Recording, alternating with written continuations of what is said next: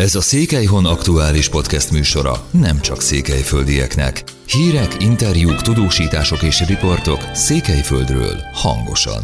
Kiszámolták, hogy fejenként mennyivel fizetnének többet a lakosok, ha nem gyűjtenék szelektíven a hulladékot. Három széken nem várták meg a komposzt törvény életbelépését, már három éve elkezdték a biológiai hulladék begyűjtését. A Litzfalvi Integrált Hulladékgazdálkodási Központban ma már nem csak komposztot állítanak elő, hanem virágföldet is csomagolnak. Többek között a Sepsi OSK stadionjának füves pályájához is biztosítottak alapanyagot. A januártól életbe lépő komposzttörvény kapcsán hétfőn a Lécfalvi központban tartott sajtótájékoztatót Tamás Sándor, Kovászna megye tanácsának elnöke, és Ambrus József, a Kovászna megyei hulladék gazdálkodási egyesület igazgatója. A Lécfalvi válogató állomáson 2018-hoz képest 2019-ben 47%-kal több szelektív hulladékot és ugyancsak 47%-kal több biológiailag lebomló hulladékot dolgoztak fel. Ez a mennyiség 2019 és 2020 között a szelektív hulladék esetében 15, az organikus hulladék esetében 10%-kal növekedett.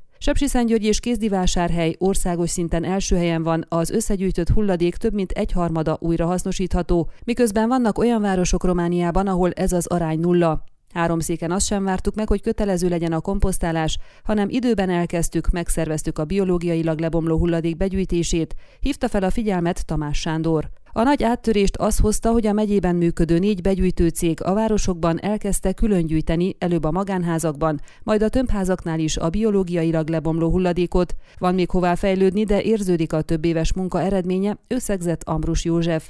Az Egyesület elnöke kiszámolta, hogy a három széki városokban fejenként hét lejjel fizetnének többet a lakosok, ha nem gyűjtenék szelektíven a hulladékot. A három széki városokban jelenleg 10 lej fejenként a szemétdíj, ez 17,8 lej lenne, ha a lakosság aktív közreműködése nélkül kisebb lenne a szelektíven lerakott hulladék aránya. Tavaly a Litzfalvi Központ több mint ezer tonna komposztot értékesített, mondta Siklódi Lóránd, az Eko Bihor Litzfalvi munkapontjának igazgatója. Ez a hulladék már nem a lerakóba kerül, nem metángáz keletkezik belőle, hanem komposzt vagy virágföld, ami mezőgazdaságban, háztartásokban felhasználható. Így lesz a hulladékból érték, mondta el a szakember, arra kérve a lakosságot vigyázzanak arra, hogy a biológiai hulladék közé ne kerüljön műanyag.